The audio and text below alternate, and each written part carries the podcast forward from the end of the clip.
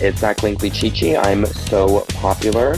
Lately on the show, we've been contemplating love, heartbreak, and we are continuing my tradition of doing Utada Hikaru's discography one album at a time over many years. I actually didn't imagine that I would do Bad Mode. I didn't want to do it for maybe like 5 or 6 years since the show is never going to end, but it seems quite correct about my current state of mind about things, and I did want to talk about it. It's one of the best albums this century in my mind, and I'm joined by a very special returning guest. Who are you? I'm Zane. Hi, Zane. What are you doing? Oh, just laying in bed, thinking about eating some honey roasted macadamia nuts, but I probably won't. I think I'm going to have another cigarette instead. I'm also lying in bed. I have to record the podcast on my phone for the first time ever, which is kind of humiliating, but Bad Mode is an album about being in your house and swallowing enormous deep emotion while you're just like in sweatpants and unglamorously like in your home. So I guess it kind of fits. Yeah, very true. Very true. It's not really like, I wouldn't call it like a lockdown album, but it does kind of go with the cover art. That does make me think of lockdown.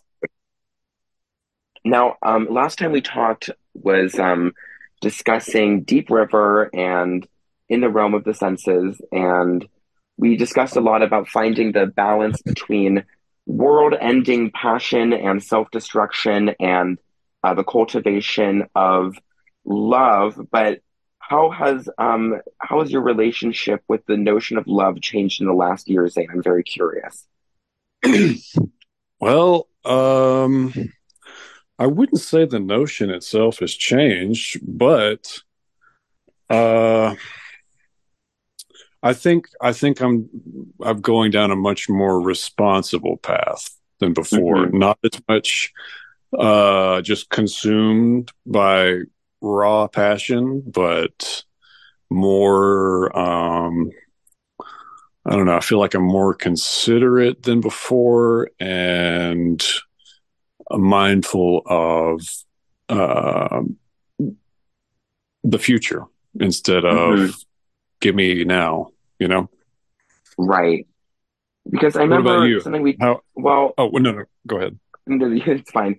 It's like, I remember we were talking a lot about like the cultivation of yourself and trying to artfully balance enormous emotions, and I'm not sure I've made any progress in that regard whatsoever, but I am trying to synthesize my overstated feelings into something more productive. So like on the Patreon, when I did my De Profundis reading, that was something good, you know, and a useful outlet for my feelings. But I do think that I still have not found the balance between those two warring ideas.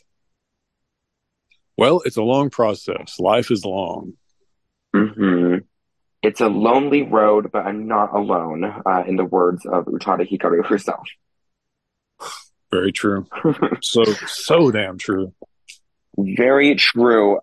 Okay, so this album, I have a very intense relationship with the public reception of this record, because I have been an Utada Hikaru fan for probably 14 or 15 years now, and for the entire duration of that, I was completely alone in my knowing who she is, loving her, and being probably one of her truest fans.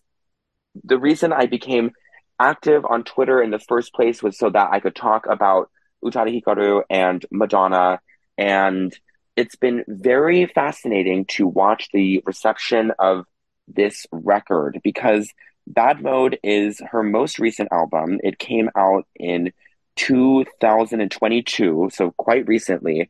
And this is the first time on her birthday. And this is the first time in history that Utada Hikaru made any noise overseas. And suddenly she was being interviewed on the BBC, and they were interviewing her on MTV, and Pitchfork was including her. They reviewed the album. They included some of the songs in their end of the year lists. And then all of a sudden, people like Thought Topics are talking about Utada Hikaru. And I just want to say that